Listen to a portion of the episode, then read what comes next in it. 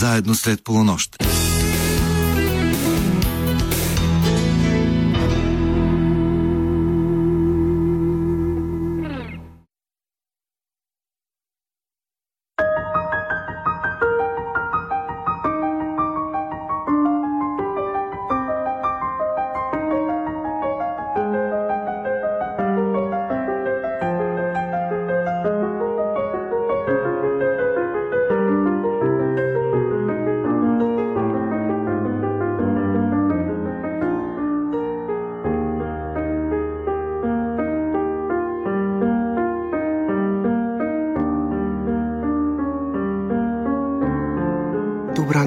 Скъпи слушатели!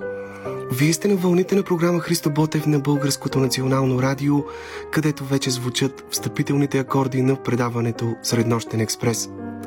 Екипът, който ще работи за вас в следващия час и половина, включва редакторът Ивайло Стефанов, музикалният редактор Тошо Йосифов и звукорежисьорът Куни Останев – аз се казвам Йордан Георгиев и съм щастлив да ви споделя, че наш гост тази нощ ще бъде една млада певица с невероятно красив и чувствен, дори бих казал кадифен глас. Едно момиче, което не се вписва в клишетата и стандартите на онова, което наричаме български музикален шоу-бизнес. Момиче, което притежава красивата дързост винаги да бъде различна и непрекъснато да изненадва своите фенове, като с всяко следващо парче разкрива нови и неочаквани страни от своя талант. Иначе казано, съвсем след малко ще ви представя певицата Ели Раданова. С нея ще поговорим за най-новата авторска песен Силуети, която ще чуем в ефир. Ще чуем и поне една песен с участието на музикантите от, сигурен съм, любимата на много от вас група Субдибула, в която Ели Раданова е вече официален член от няколко години и изпълнява вокалите в доста от техните парчета. Ще се върнем към детството и първите стъпки в музиката. Ще си поговорим за това, кое и помага и а, провокира да не спира да експериментира с звучението си и с стиловете, които вплита в своя репертуар и колко е трудно, каква смелост се иска да изливаш личните си болки, трепети и купнежи, създавайки една истински чувствена, завладяваща музика. Освен това ще чуем предпремиерно две или три парчета от дебютния албум на Ели Ерданова, който очакваме да се появи на музикалния пазар до края на тази година. Тя самата ще ни каже кога точно ще се случи това. В минутите след 1.40 ще ви предложим новото издание на рубриката Говори, за да те видя, в която Яна Божанин ще ви срещне с младия актьор Вартан Алексанян, който можете да гледате в най-новото заглавие на сцената на Младежкия театър Граф Монте Кристо, по романа на Александър Дюма Баща, спектакъл на режисьора Бина Харалампиева.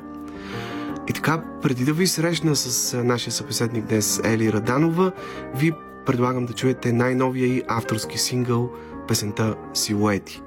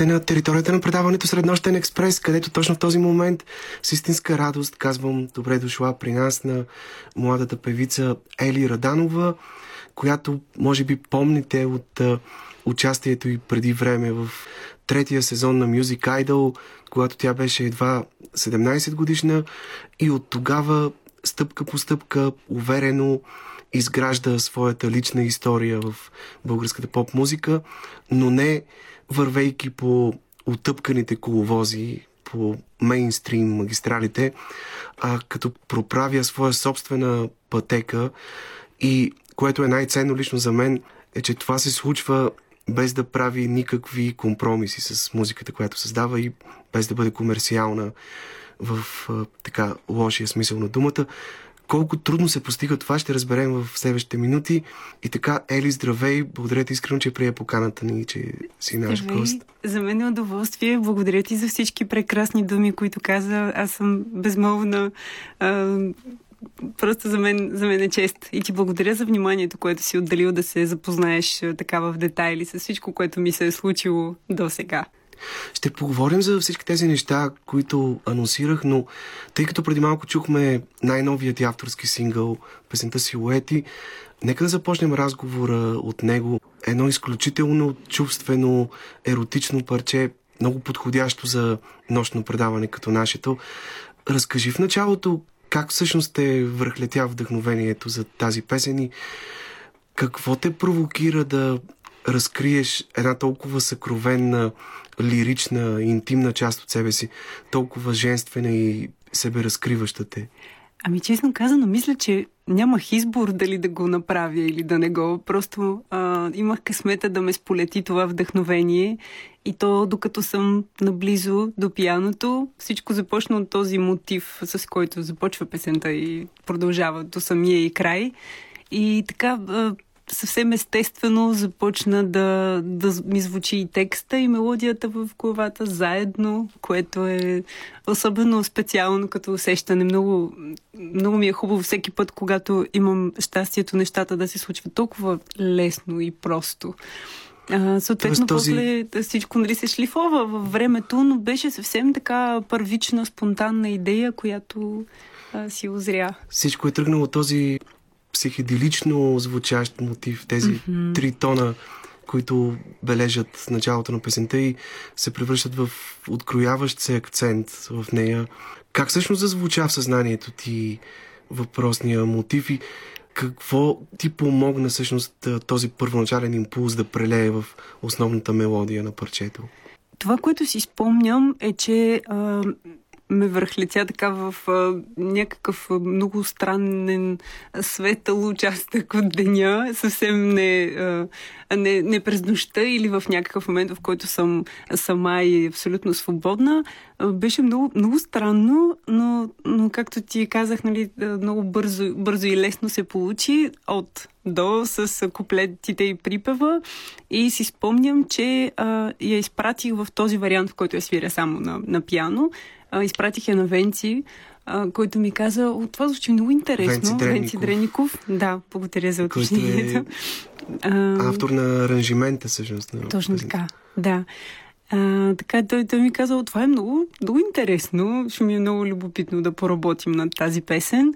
И съответно аранжимента е негово дело и смятам, че много, много отива на тази песен и е много, много богат на преживявания и усещания, каквато вярваме и самата песен. На мен ми е много трудно да я оценя отстрани, защото това си, си беше една такава потребност да разкажа тази история, която се случва в, в главата ми. Случва ли се и друг път така музиката и текста да се родят заедно, почти по едно и също време, тъй като обикновено винаги едното предшества другото. Или първо се ражда мелодията, или текста и по него вече се създава музика. Да, между другото, в а, още няколко песни, една от тях мисля, че ще чуем по-късно, няма да издавам за сега, ще стигнем и до там, надявам се, но, но ми се е случвало и затова го оценявам като много специално усещане, защото е а, рядкост все пак. В тази песен ти пееш с глас нежен като шепот, нещо, което помним още от едно от предишните ти парчета Сянка на жена, но тук цялата песен е издържана в този тип пеене, много чувствено, тайно и тихо, както пееш в текста. Дори понякога трябва да напрягаш слуха си, за да уловиш разпознаеш някои от думите. цричките, да, или въздишките в гласа ти, тъй като те са полупрошепнати.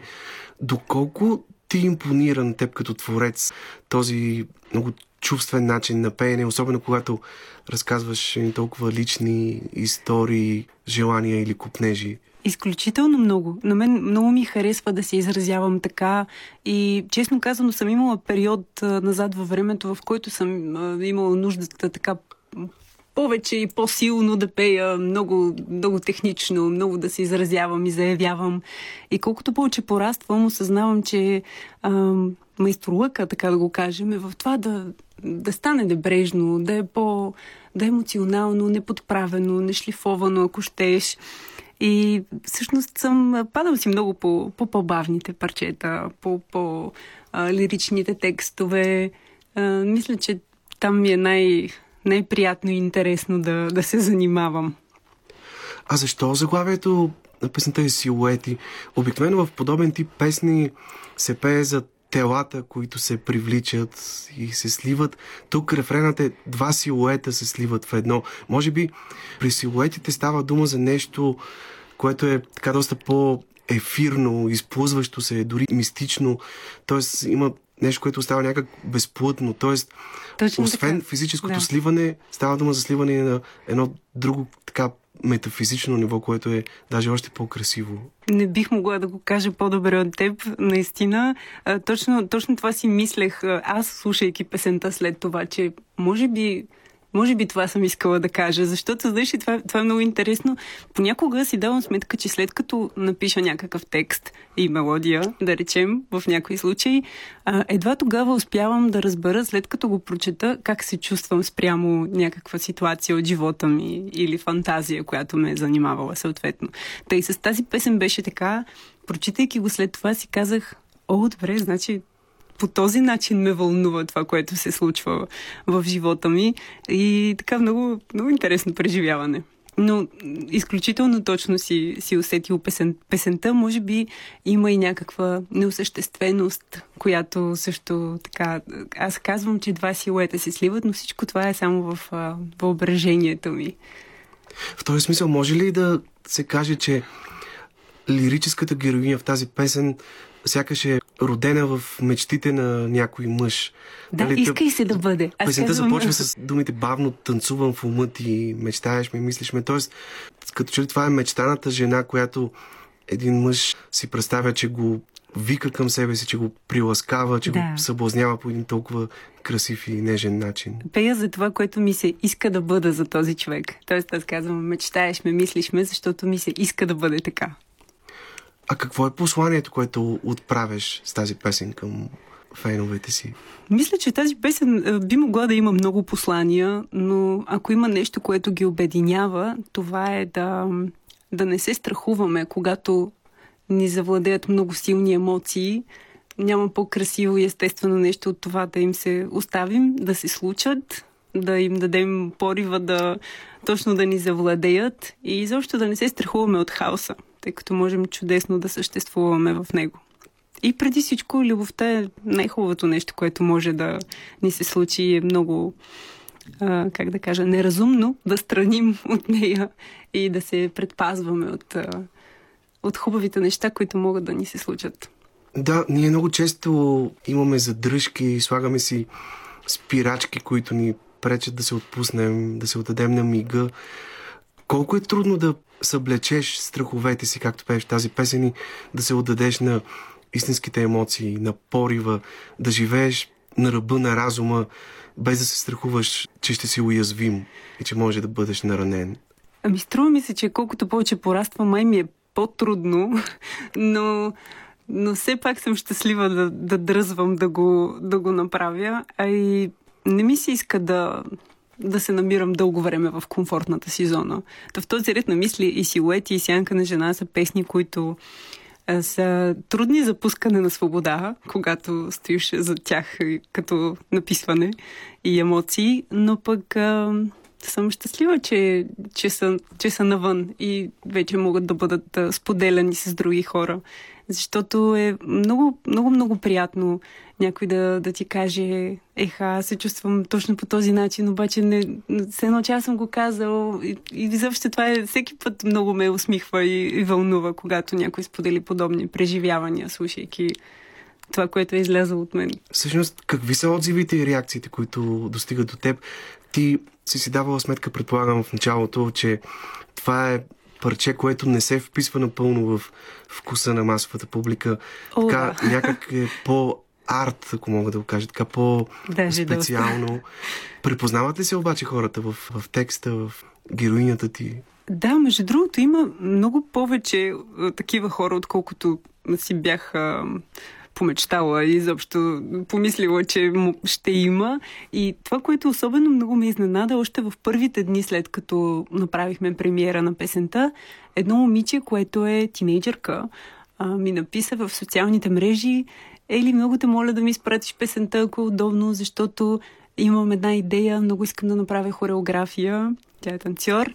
И много ми харесва тази песен. Ще се радвам, ако нали, ми позволиш да направя нещо. И бях изключително впечатлена а, от това, че до момиче, което е тинейджър, тази песен е, е достигнала и я вълнува. Това е страхотно. Наистина, а мислила ли си как най-точно може да се определи жанра на тази песен? Тъй като ти много често преминаваш така от един жанр в друг, О, много да. често се размиват границите на жанровете и стиловете, които вплиташ в песните си. Ми конкретно с тази песен ми е доста трудно, но между другото Петър Чухов си беше позволил да я определи като хм, психеделично, еротично звучаща песен. Би могла да бъде поп Това е песен. някакъв нов жанр, който... да, това е нов жанр. Мисля, че има и малко соул, малко от, от много неща по, по-малко, но достатъчно. А тъй като ние сме радио, няма как да пуснем видеоклипа към песента, но ще те помоля да разкажеш няколко думи за идеята, от която тръгнахте, тъй като той също е интегрална част от проекта Силуети. Там също виждаме една жена, не знам дали си ти самата или някоя друга актриса, Да, която аз така съм. по един фин, деликатен начин разлиства своята женственост, провокирана от мъжа, с когото си партнира. Мгм. Точно това беше идеята да а, картинката към песента да бъде а, като комплимент и а, изобщо да допълва това, което звучи. А, видеото е заснето от Стоян Гребенаров. Който между другото в момента има изложба посветена и вдъхновена от много култови рок музиканти да, на той България. е известен рок фотограф. Да, апелирам да отидете и да я видите, ако имате възможност. А, така, той засне видеото. Ние покрай работата с момчетата от Субдибула често работим заедно напоследък. А, така че сме си добър, добър отбор и по звука, и по картинката. С Венци Дреников го монтирахме заедно. Идеята първоначалната беше доста различна за това какъв да бъде клипа, обаче това е от този тип ситуации, в които си дава сметка, че понякога нещата, когато се объркват, си идват на мястото след това. Та решихме да заложим по време на снимките на нещо съвсем семпло и ефирно от към картинка. И всъщност има просто много състояния и емоции на една жена, в която в, която в случая съм аз. Но а, да, съвсем така ефирно и еротично също беше а, идеята да бъде като посока. Ти самата доколко активно участваш при изработването на концепцията на видеоклиповете към твоите песни? Ами, Даваш ли идеи активно. така, или има хора, на които се доверяваш те да Малко съм трудна с доверяването и то даже не, не, не се изразявам точно, просто много ми се иска да участвам във всички нива от а, процесите, така че се старая да, да участвам и, и в записите, и по време на снимки с а, идеи, хрумки. Позволявам си да кажа, когато нещо не ми допада или искам да го променим. Така че, да, участвам доста активно.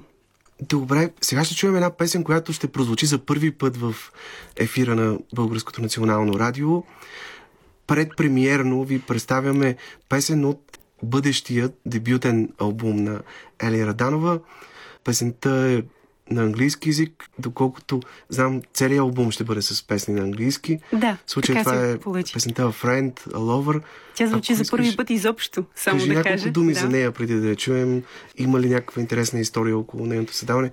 Ти ми сподели преди малко, че още от 2016-17 година така си започнала работата по нея. Да, Тоест, доста тя, време отлежава. Тя започна да се случва в бившата ми квартира. и така, времето малко я позабравих, честно казано. Но От време на време се сещах за тази песен и покрай пандемията, когато започнахме с Венци по-интензивно да се събираме и да работим заедно, решихме да се върнем към тази песен, защото аз му бях споделила като идея и на него много му хареса. И така постепенно я доработихме. Тя има много минимали... минималистичен аранжимент, който смятам много и приляга. А, така меланхолична песен, а, която разказва за историята на едно приятелство, в което единият се чувства като приятел, а другият по-скоро като любим. И така едно разногласие в а, емоциите и чувствата между момче и момиче. Добре, нека да чуем сега A Friend, A Lover като предпремиера на предстоящия албум на Ели Раданова. Do you remember that night I was wearing his jacket and I told you mm, how much I really love and you were looking at me like you do understand me and you told me that he will me, want me for sure. Mm. Then I saw the stars in your eyes. I was so afraid to hide, and I pretended nothing was wrong. But you were falling in love, and I didn't know what to do at home. A love. Magical moments turn into sorrow. Lost a friend, you've lost a love. Magical moments turn into ooh. If I could turn back time to fix what was on your mind.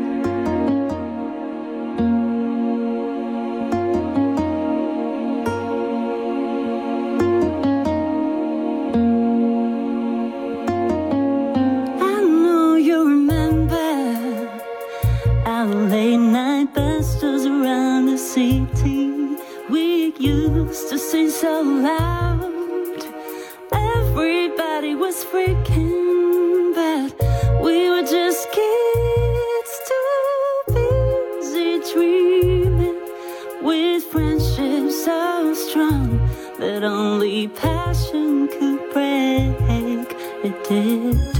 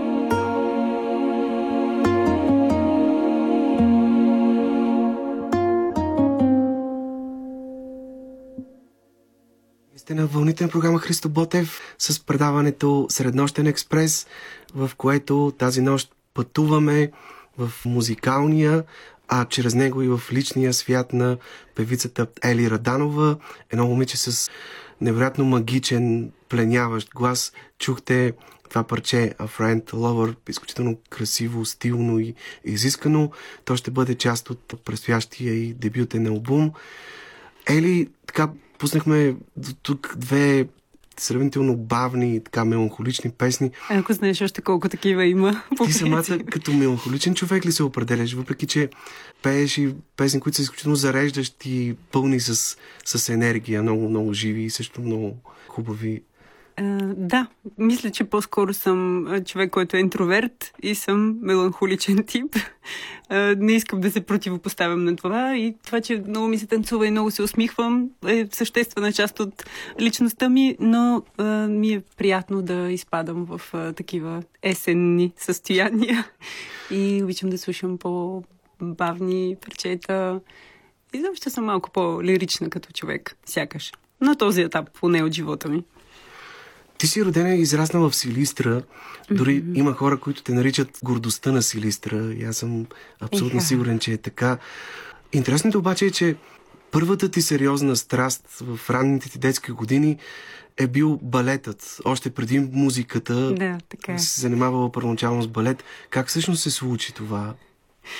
Ами, ем, доколкото знам, историята е такава, че съм била доста бурна като малка, говорим на около 3 годишна възраст.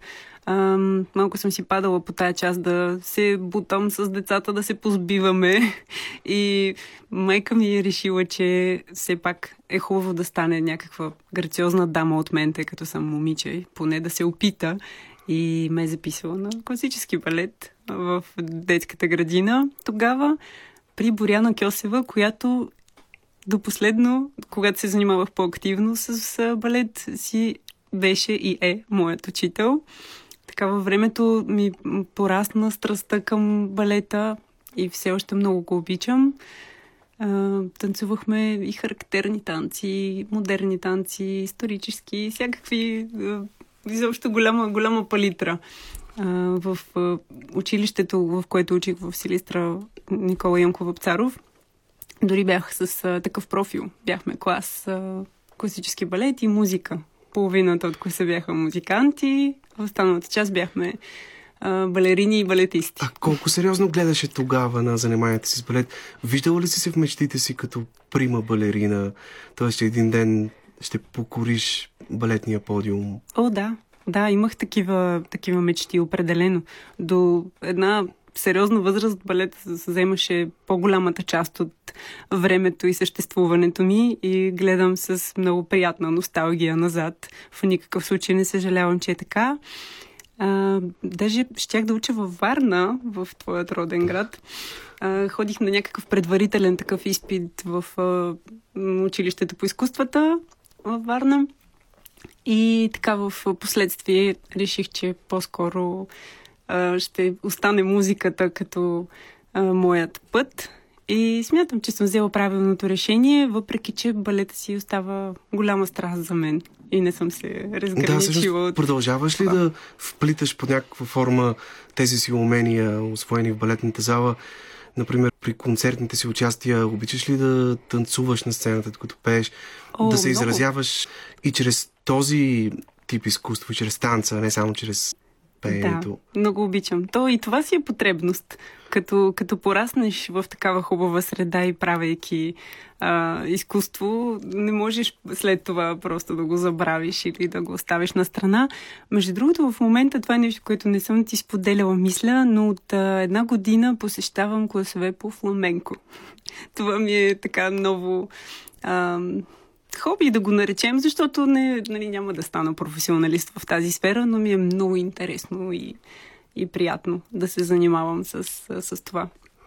А и доста често виждаме балерини в видеоклиповете към твоите песни. Дори доколкото знам, клипа към една от предишните ти песни Shake Your Body mm-hmm. е заснет в Силистра, в балетната зала на училището, в което си учила? Е, в, е, да, в школата, в която в момента танцуват момичетата на Боряна Кьосева, която е моя учителка. А, изключително страхотни деца, които а, където и да се завъртят по конкурси и фестивали, обират наградите. Просто с, а, изглежда като да го правят с лекота. Много са добри а, и съм щастлива, че успявам да бъда близка с тях, въпреки това, че имаме вече по-сериозна възрастова разлика и аз съм по-скоро може би не кака има леля им вече, но им фенствам, подкрепям ги и така ми е много хубаво, че ме свързва и това с Силистра, т.е. продължава да ме свързва. А как музиката навлезе в живота ти? А, първите ми сериозни спомени са от втори клас в същото това училище, Соло Никола, Янко, Никола Янков Вапцаров. формираше се детска вокална група, Штурче.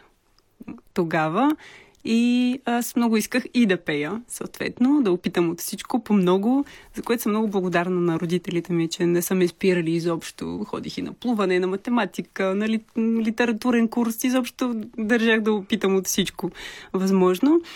И така записах се, приехаме в вокалната група. Имаме даже записан албум с нея в а, а, радиото в Шумен много приятни емоции също. Но така в началото първите години беше съвсем за развлечение. Мисля, че не съм гледала много сериозно на това. Балета си беше на първо място. И едва към 6-7 клас, вече на такава възраст, се записах на уроци при Тома Данчев, който е композитор от Силистра индивидуални уроци и така с него започнахме да правим по-сериозни неща, като госпел музика, соул, блуз, парчета и така постепенно придобих някаква амбиция и любопитство да, да отида на фестивал, на конкурс, изобщо така да се запозная с други деца от България, пък и от света в последствие, които също имат сериозен афинитет към изпълнителското изкуство. И така, така започна моят път в музиката. А всъщност продължаваш ли днес да прибягваш до услугите на вокален педагог, въпреки че вече си утвърдено име на българската поп-сцена? Но питам те, тъй като познавам mm-hmm. твои колежки, които продължават да го правят. Разбира се, мисля, че е изключително нужно и важно.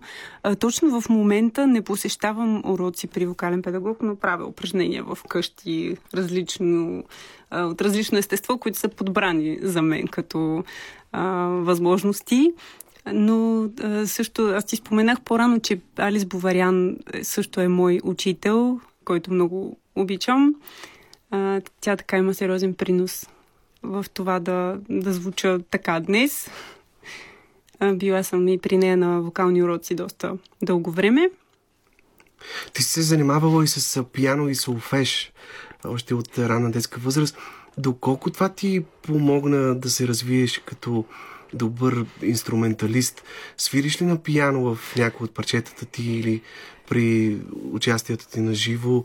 Помага ли ти пианото когато композираш свои авторски песни? Аз имам, за да бъда напълно честна, имам съвсем скромни умения и а, така и не успях да стана добър инструменталист, а, но ми помага това да, да експериментирам и да, да си намирам съответно мелодията, която звучи в главата ми на клавиатурата.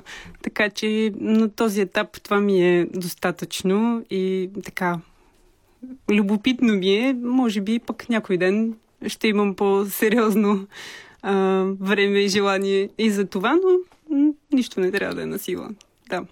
С теорията на музиката не сме най-добри приятели, ако трябва да съм честна. Малко по-експериментално гледам на нещата и да, да не потискам това първично любопитство, по-скоро по-детски. И стигаме до, така да се каже, кръгълният камък на твоя музикален път, участието ти в третия сезон на Music Idol през 2009 година, където предизвика истински фурор с този наистина виртуозен начин, по който изпълни песента на Guns N' Roses Sweet Child of Mine, което пък накара Соня Васи да се съблече в ефир. Тя беше тогава един от членовете на журито, но това, което е по-важното, благодарение тогава на зрителския вод, ти беше класирана сред финалистите, които участваха и пееха на различни концерти. Какво си спомняш днес за участието ти в този формат? Вярваш ми, че има определени дни, в които се чувствам така, сякаш това се е случило вчера. И толкова ясно и в детайли си спомням а, наситено и аромати, картини, определени от това преживяване. В следващия момент ти казвам, леле, това все едно е било преди 20 години, толкова отдавна. А, спомням си много неща, разбира се. Поддържам връзка с немалко от а, хората, с които участвах в предаването, даже и по-сериозно с хората, които бяха част от екипа. С Соня Васи продължавате ли така да поддържате контакти? Тя да. следи ли развитието ти? Да, тя изключително много ме подкрепя и между другото много често ми пише окоръжителни думи. А, даже сме си говорили не веднъж в годините, че ще е много хубаво да направим нещо заедно и това все още остава като желание, просто а, ще ми е хубаво да се видим на живо и да, да си се прибере насам, за да помислим върху тази идея по-сериозно. Надявам се тя все още да има такова желание. А, с Дони поддържам връзка, с Соня Мембренио, ние сме голям тандем с нея. Също с много, много хора от предаването и пазя топли спомени наистина от Аз цялото преживяване. промени всъщност Music Idol? Ти тогава беше на 17 години. Колко сериозен трамплин се оказа това шоу за старта на професионалният ти музикален път? Ами беше доста странно. Не бих могла да кажа, че съм била подготвена за бързите промени, които се случиха в живота ми, тъй като буквално два дни след като излъчиха първия репортаж, който беше част от кастинга за предаването, а, така усетих едно много сериозно внимание към себе си, което в а, моя град Силистър, който е по-малък град като мащаб, много, много интензивно се, се усеща и беше много приятно и много странно същевременно, защото е непознато.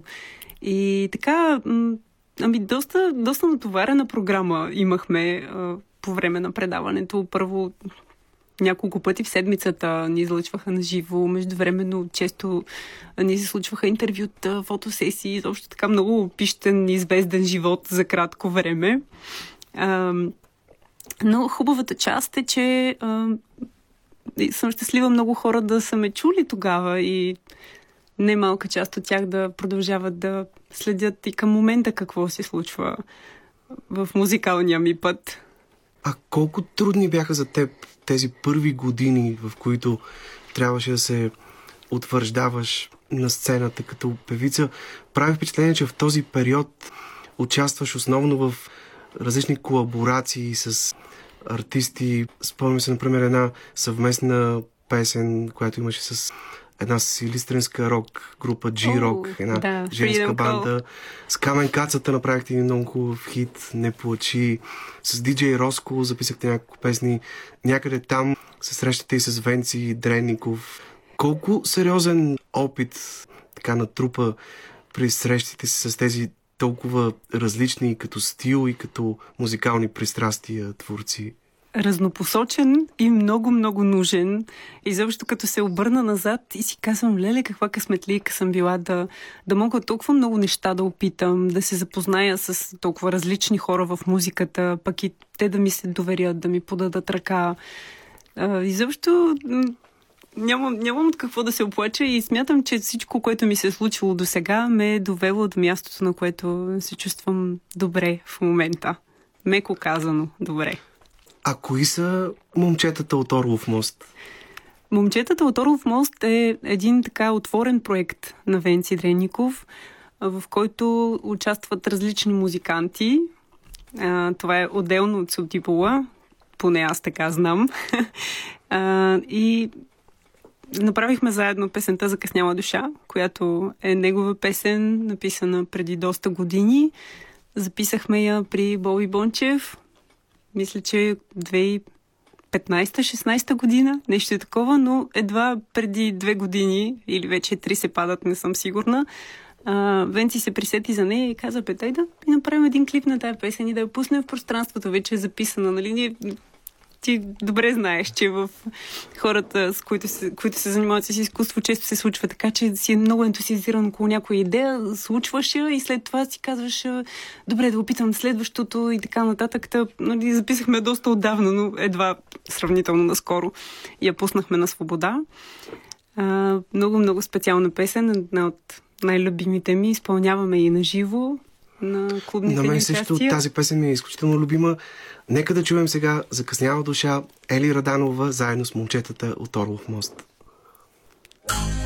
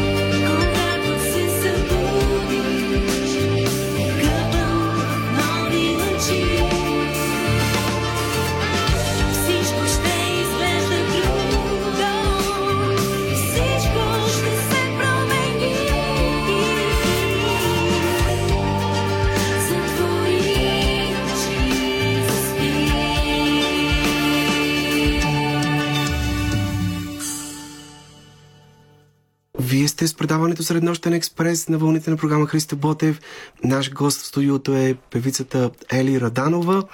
А сега имаме пряка телефонна връзка с един човек, когато много уважавам като музикант и певец, Венци Дренников, един от основателите и вдъхновители на емблематичната прогресив рок група Субдибула.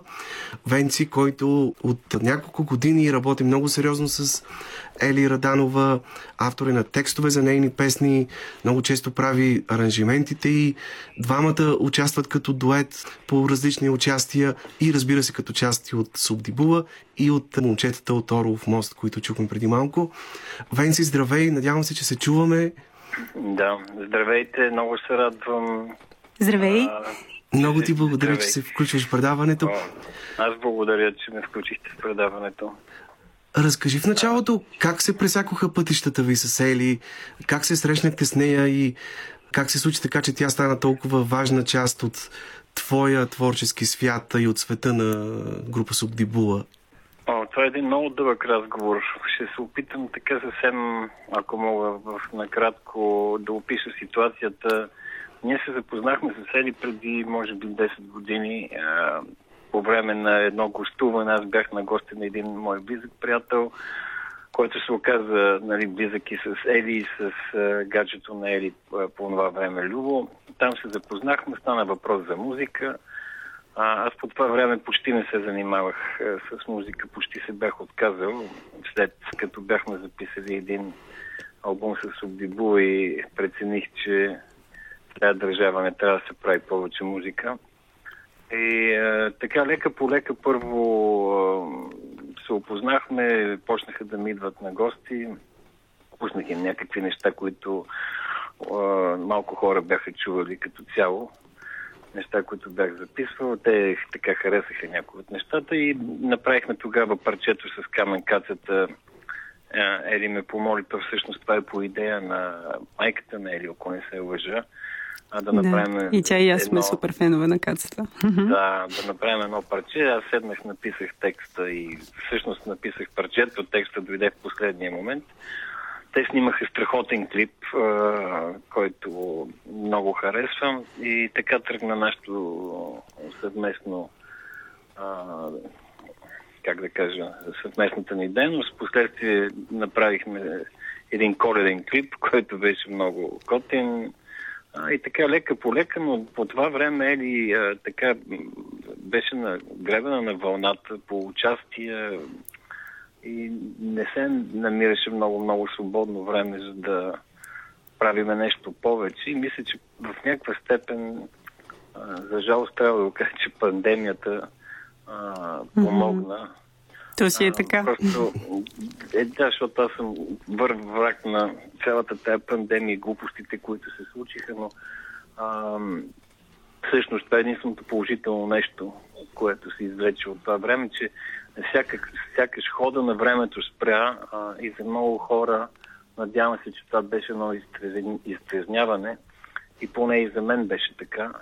А, много бързо след това се забравиха много неща, но така или иначе а, хода на времето спря и заднъж всички се озовахме в една безтегловност, в която имахме много време и много неща да осмислим. Знам, че тогава сте написали много съвместни песни заедно. Всъщност, да. Тогава, тогава завършихме това парче, което току-що чухте, в смисъл като клип. Те си го снимаха в къщи, аз го монтирах в къщи. А, снимане с... То стана много приятел. С мобилен телефон. Да, с мобилен телефон. И всъщност тогава започнахме лека по лека да репетираме с, с Ели в моя хол. А, почнаха да се раждат едно след друго парчета. А, от, от мен идваше главно хармонията и аранжимента. Тя е буквално, мога да кажа, страхотни а, мелодии певчески измисли към а, парчетата. Това е изцяло нейно дело. Тук там може би имам съвсем малко пръст в някое тонче, но като цяло това е изцяло нейна. А, и затова аз безкрайно много мога да кажа, че една от причините да работя с Ели е, че може би винаги ми е било някаква мечта а, да работя с качествен изпълнител и човек, който кипи и ври в това, което прави. А, Еха, знаеш, че и аз те обичам, нали? Всъщност, какъв човек, какъв човек е Ели? Как би я описал ти? Кои са най-ценните и качества като човек и като музикант и изпълнител? Точно това е, което искам да кажа, че а, а, в музиката много хора може би не го знаят, а може би не го и разбират. Не е важно какво гласище имаш, а, каква чувствено имаш. А, има достатъчно много примери за това, че може да не си най-добрия певец, но да си един от най-добрите изпълнители на песните, които изпълняваш. А в този смисъл Ели е, е изключителен изпълнител и като, като вокална техника, нали, а, нали, може да не е Бьорк, но си е Ели Раданова и има характерен стил на пеене, има отношение и най-важното... Това беше странно, определено. А, най-важното е, че участва с душа и тяло във всяко едно парче. В смисъл, тя преживява всяко едно парче, което правиме заедно или което по принцип е правила, а, по, по свой си начин не, не се дистанцира. За съжаление, моя опит сочи, че много изпълнители са просто изпълнители на някакви тончета. В този смисъл, защото и ме питате каква е като, като човек, мисля, че тя има изключителното качество да е много борбена, не допуска компромиси.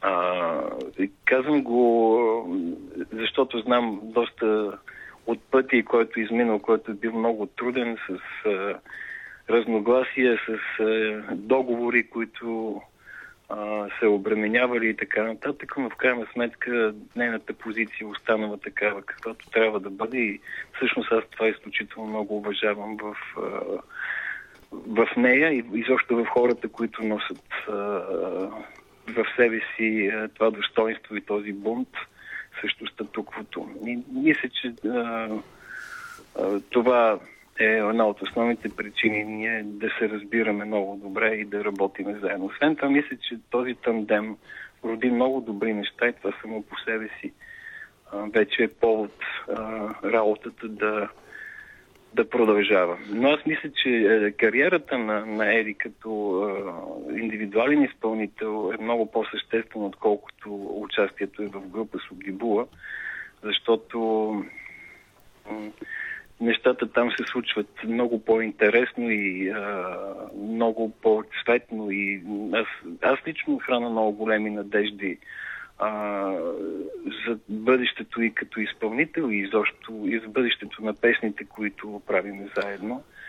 Докато. Субдибула, докато Субдибула е просто вече една група на преклонна възраст и ние се кефиме много да правим заедно нещата, но все пак. Е, не, аз се надявам, че още дълги години ще продължите да творите музика и като Субдибула.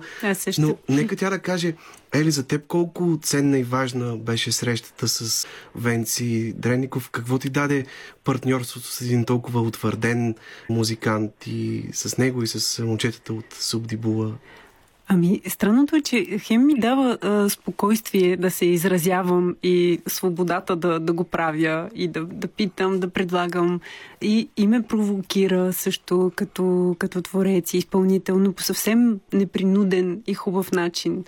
А, така че не мога дори да го дефинирам с думи. Много, мисля, че ни свързва много, много специално партньорство творческо.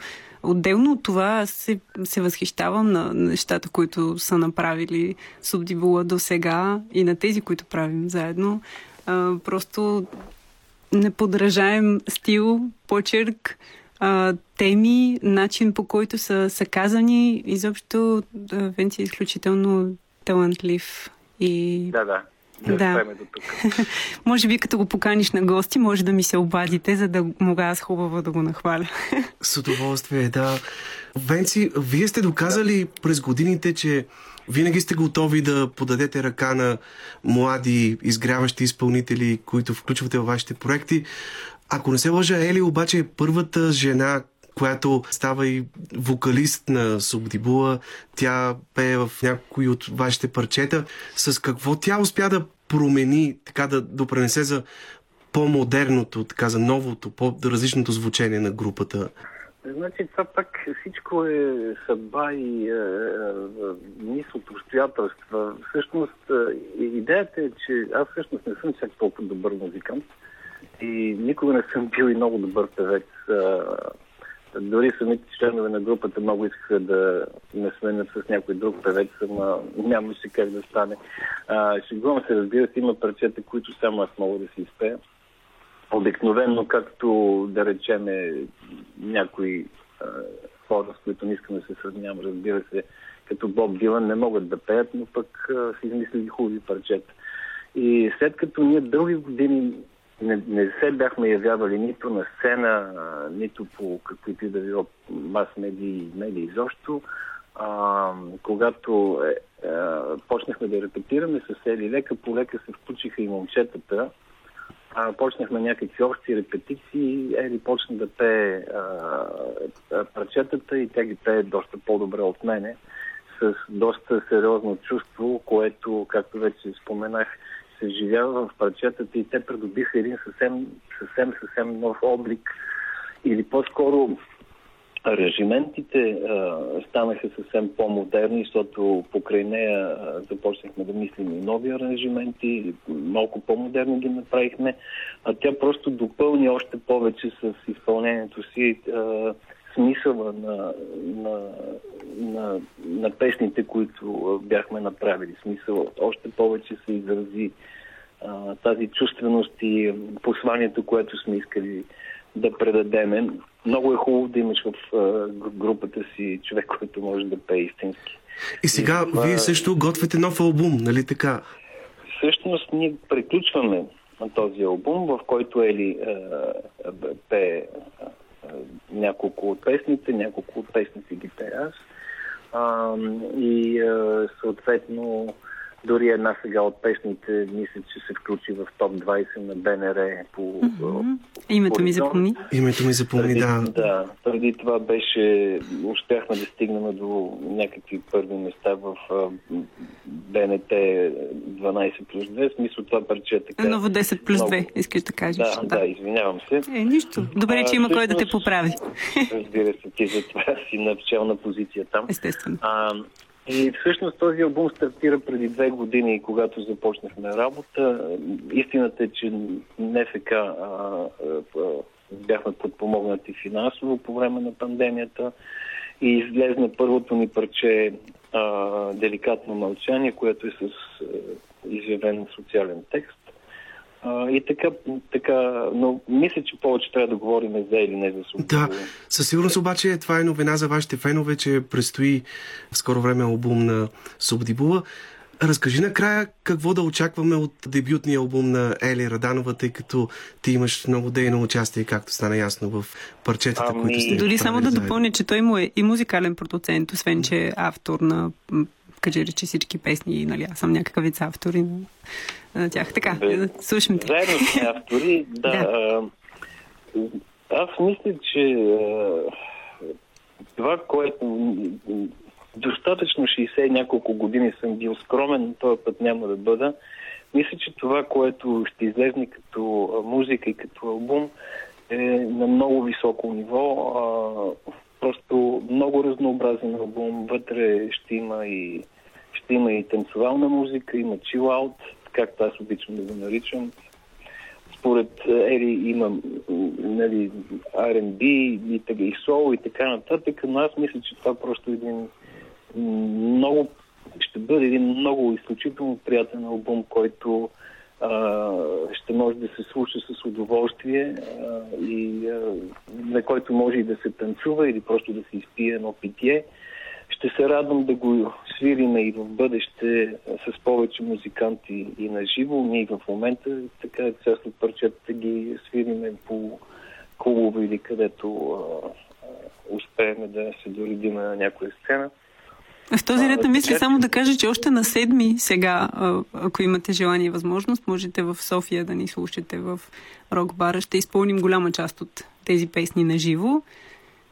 И заобщо в социалните мрежи активно споделяме датите, на които да. свирим, така че може, понеже... можете да ги чуете на живо преди да. да са достъпни в мрежата като албум. И понеже Венци това няма да го обяви, ели да кажем, че на 21 април всъщност ще има концерт на група Субдибула. 38 години. Когато се оказва, че е всъщност рождения ден на групата.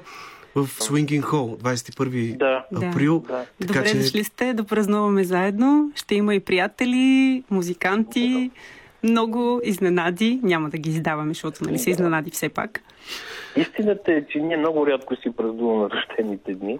Може би това е за втори път. А, иначе много в кратка компания.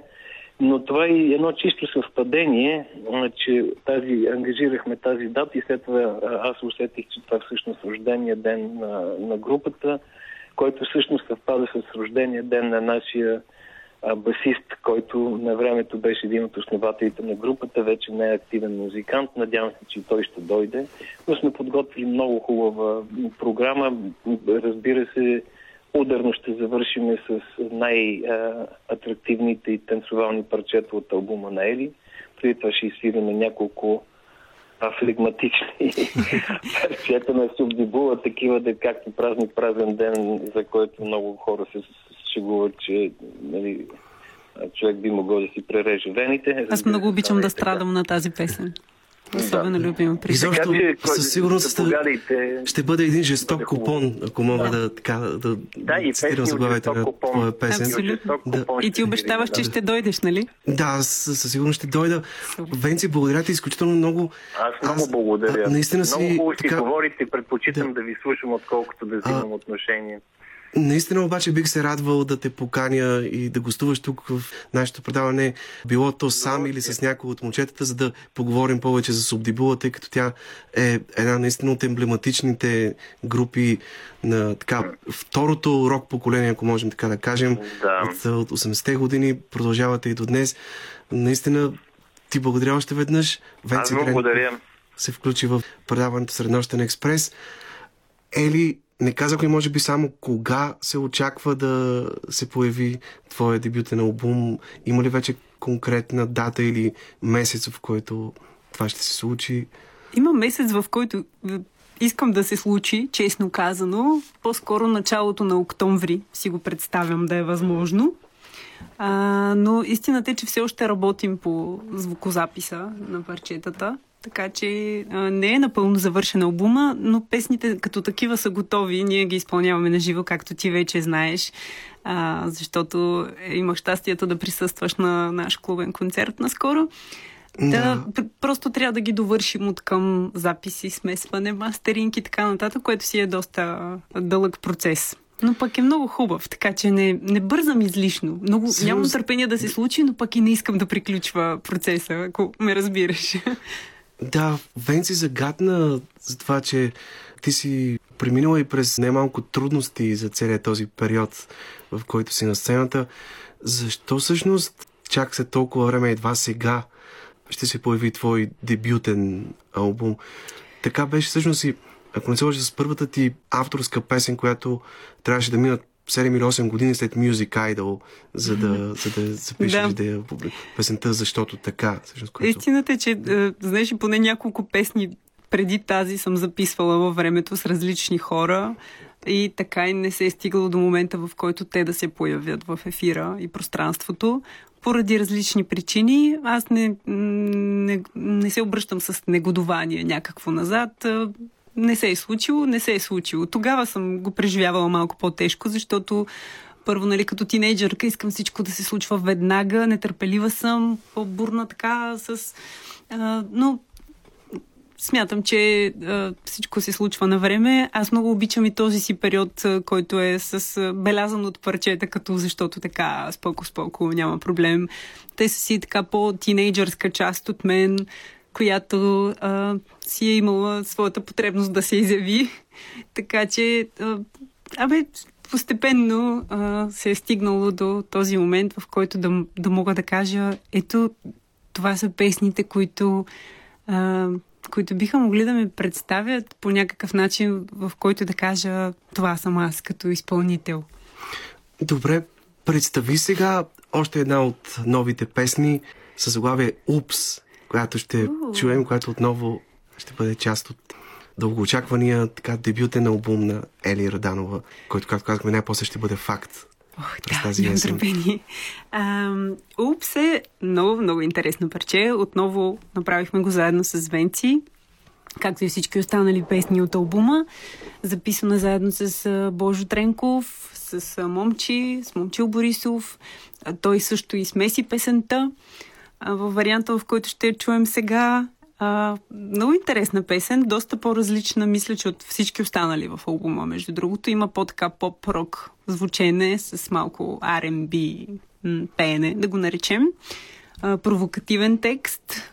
Определено по-смело е така като, а, като текст и защо като звучене. Как решаваш когато пишеш песен, кой език е по-подходящия за съответния текст? Т.е. дали да пишеш на български или на английски? Изобщо не го, нямам време да го мисля и да го реша, честно казано. Просто конкретно в случая, в който ние правим тези песни с венците, като те съвсем по различен начин се случва всяка, всяка песен. Някой път аз връхлитам в хола, в който репетираме и музицираме неговият хол а, с някаква идея, просто вокална мелодия и той построява всичко останало. Или пък обратното. Случвало се. Даже началото на този процес е една песен Over, която още не сме записали, но, но ще. А, тя беше първото така нещо от този албум той реално си я беше измислил цялата песен. Аз просто си доразвих а, кантото, така наречено. Та, понякога се случва по този начин, друг път по другия, но, Добре. но това Нека... си е просто порив да, да се изразя. Не, не го мисля дали, бе, това дали ще прозвучи по-добре на български или на английски. Просто си слушам инстинкта. Слушаме сега Упс на Ели Раданова, след което продължаваме още няколко минути разговора с нея. Baby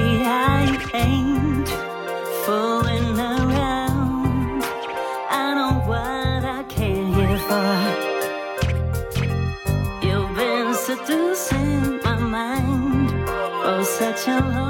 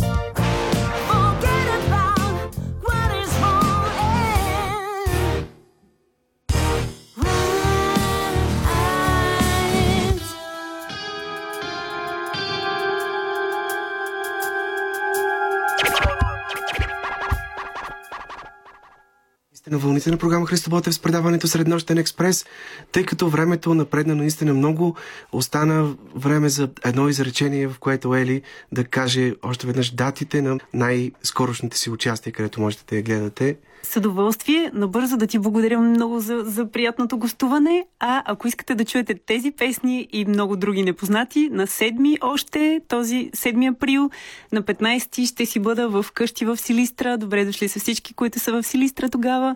И на 21 празнуваме 38 години с Обдибула в Свингин Хол. Заповядайте. Еле, аз също ти благодаря от цялото си сърце за това гостуване и ти пожелавам на добър час във всичко, което ти предстои от тук нататък. Много ти а сега благодаря. остана време да чуем и новото издание на рубриката Говори за да те видя, подготвена от актрисата Яна Божанин.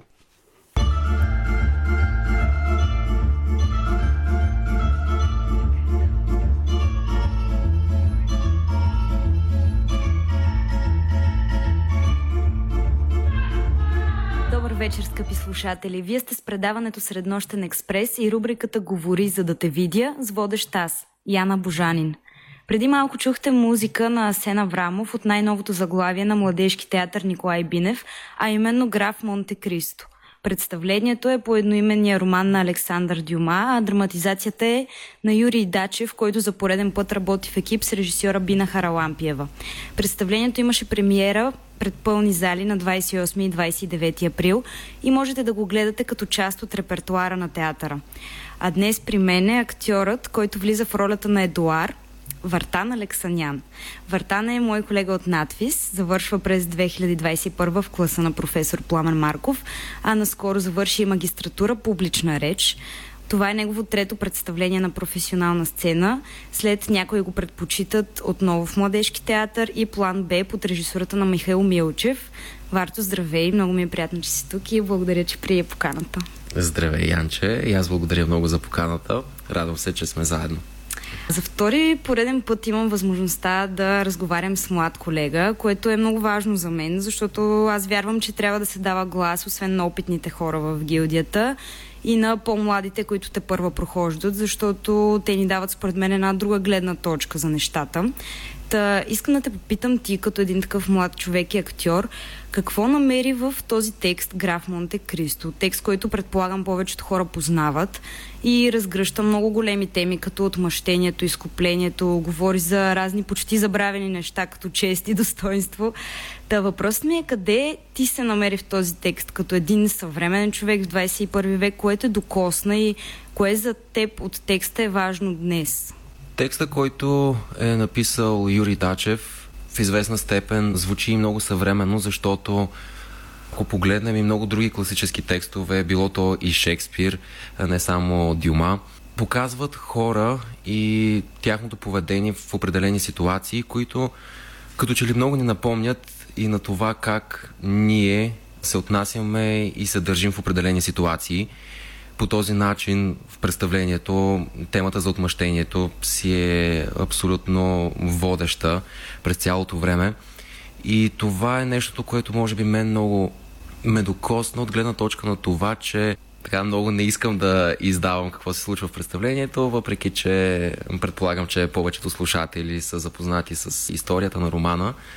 Но накрая виждаме един човек, който е отмъстил на хората, на които е искал да отмъсти, но в крайна сметка цялото това отмъщение не води до нищо. Няма пълно удовлетворение от това, което е направил. А ти имал ли си пориви за отмъщение или случвало ли ти се да отмъщаваш на някого, че си препознал точно тази тема за себе си ти е станало интересно? Като човек, който е зодия Скорпион, това е. Се води някаква черта в нашия характер. Разбира се, признавам, че когато нещо такова ми се случи, в което да ме накара да реагирам по-бурно или да ме разтресе, със сигурност у мен се поражда някакво желание да постигна някакъв баланс в ситуацията и да мога да си го върна едва ли не.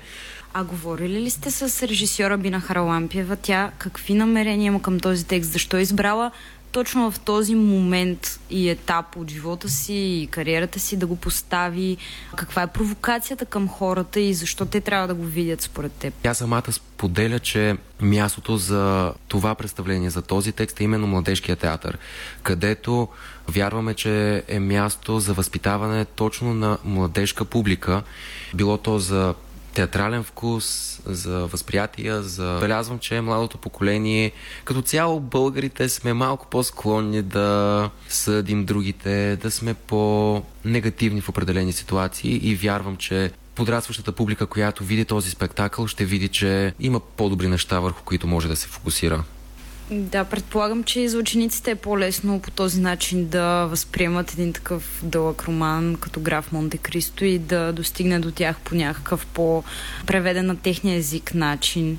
Ти би ли казал, че по някакъв начин текстът е осъвременен за представлението или запазва напълно епохата?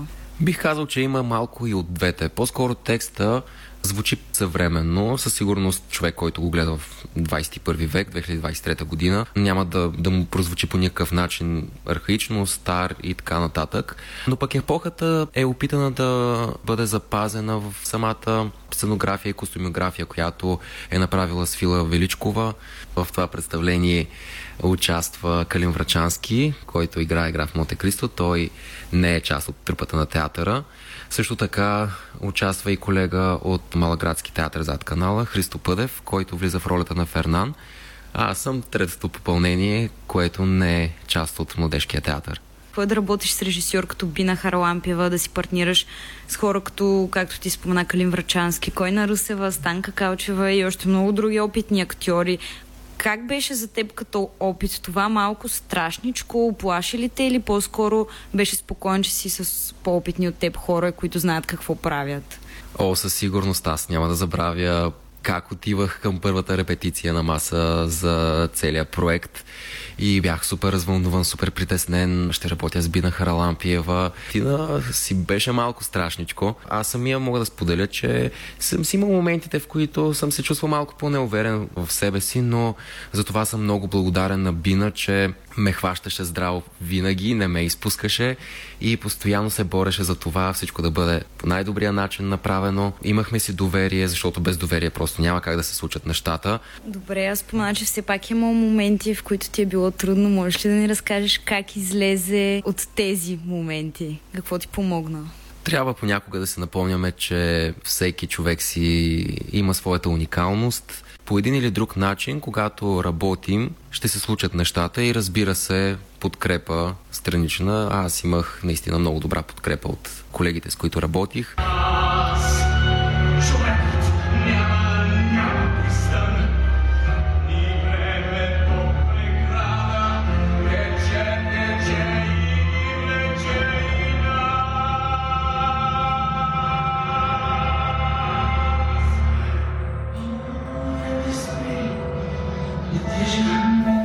Чухме една малка част от песен в представлението Граф Монте Кристо в изпълнение на Калин Врачански, който, както споменахме вече, влиза в главната роля на самия Граф Монте Кристо. Тук при мен е младият актьор Вартан Алексанян, който също е част от актьорския състав. Варто сега малко да променим темата, да ни разкажеш повече и за други проекти с твое участие, например План Б, който, доколкото знаме, модерен, движенчески, интерактивен спектакъл, посветен на темата за зависимостите. Там как попадна и какво намери ти в този проект, който те докосна? Попаднах в този спектакъл преди година и половина, след като режисьорът на спектакъла Михаил Милчев, който е актьор от трупата на театър София, ме покани да вляза в представление, след като се наложи да се случи смяна в актьорския състав и буквално имах 5 дни, за да мога да изрепетирам всичко в спектакъла. Разбира се, предварително бях получил текста, говорихме си с Мишо Милчев за представлението, имах някакви натрупвания, но самото реализиране на това как да играя, какво трябва да върша, се случи в рамките на 5 дни. Понеже ти си го гледал този спектакъл, си запозната, че той е и доста движенчески спектакъл. Така че беше доста натоварващо да запомня във всеки един момент какво трябва да се случи но аз съм много щастлив, че влязох именно в този спектакъл, защото засяга теми, които може би са и малко неудобни. Изключително рядко ги засягаме в ежедневието си, като че ли понякога решаваме да ги избягваме, защото се чувстваме недобре да говорим за тях, защото става въпрос за алкохолна зависимост, за хазартна зависимост, зависимост към дрога. И това е един спектакъл, който разказва за едни хора, които са имали проблеми още в детството си, и е по действителен случай, доколкото знам. Точно така. Това са реални истории на истински хора, които разказват за своя живот от самото си детство. Най-често, когато човек има подобен проблем, се корени в детството и на мен много ми харесва това, че се засяга точно тяхната история от самото детство, през тинейджърството, през това как те са започнали да са зависими, техните най-тежки моменти, които просто аз бях потресен като гледах. После се чудех как ще ги вербализирам тези думи аз самия и в крайна сметка, слава Богу, тези истории на тези хора завършват с щастлив край, защото те са абсолютно чисти към този момент.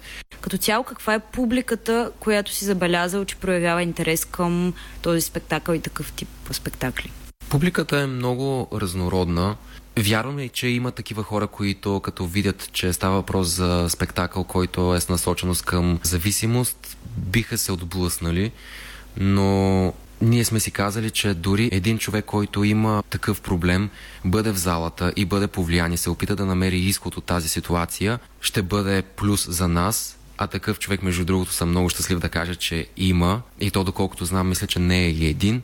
След като са дошли на спектакъл, са потърсили помощ, защото са видели смисъл на това да се потърси помощ. А защо план Б? Какво означава план Б? План Б, както се споменава в представлението може да бъде, разбира се, второ начало на твоя живот, след като си спрял да бъдеш зависим. В представлението много често се споменава и вярата, вярата в Бог, но това може да бъде, както се казва, цитирам, план Бог, но не и задължително. Това може да бъде всичко около нас, което може да ни доведе до това да вярваме, че можем да се оправим. Така че има много, много различни интерпретации като засягаме тези теми за младите и така нататък, проблемите, които ги интересуват. Ти, примерно, като един млад човек в България, завършил висше образование, вече магистратура, но знаеки условията на работа, особено нали, в нашата професия, но и не само, според теб, за да си млад човек в България и да завършиш нещо по-специфично като актьорство или друга такава професия, която, да кажем, не се търсят толкова много хора, колкото завършват, според теб трябва ли да имаш план Б, за да се справиш? Ти имаш ли план Б в твоя живот? Мисля, че това време, за което много не искаме да си спомняме преди няколко години, COVID времето, доказа на много хора, че не е добре да държим всичките ни яйца в една кошница и е добре да имаме някакви резервни варианти. Аз самия също съм помислил за това и имам различни неща, с които гледам да съчетавам актьорската професия, неща, които ме вълнуват, и нещо, което е доста странично от актьорската професия, която е много креативна, свързана с изкуството. Много ме влече и ме вълнува, например, предприемачеството и гледам да се развивам и в тази посока, за да имам две яйца в кошницата. Варто идва време за финал на интервюто ни и за моя любим въпрос.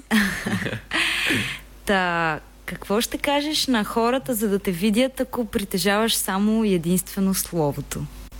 Да не съдим, аз го споменах и малко в интервюто, но на това ме е научила много актьорската професия, заради това, че ние трябва постоянно да защитаваме персонажите си, независимо добри ли са, лоши ли са. Ние тогава виждаме, че дори в антагонистите има някаква причина те да реагират и да действат по определен начин. Разбира се, не винаги може всеки да бъде оправдаван за действията си, но просто когато се опитаме да разберем повече от срещния си, опитаме се да влезем в неговите обувки и да видим защо той говори по този начин или прави нещата, които прави, ще го разберем повече, няма да има толкова конфликти ще сме по-разбрани един към друг. Да, хубаво е във времената, в които живеем това, което казваш. Мисля, че е важно да го чуят хората. Ами аз ти благодаря за разговора и ти пожелавам успех и дълъг живот на представлението. Благодаря много и за поканата, и за разговора. И благодаря на слушателите също. Заповядайте на театър и ви пожелаваме лека вечер. Не забравяйте да говорите, за да ви виждат. Лека вечер. Уважаеми слушатели, това беше всичко от нас за днешното издание на предаването Среднощен експрес. От мен Йордан Георгиев и от името на екипа, с който работихме за вас през последния час и половина, ви пожелаваме лека нощ до следващата сряда след полунощ.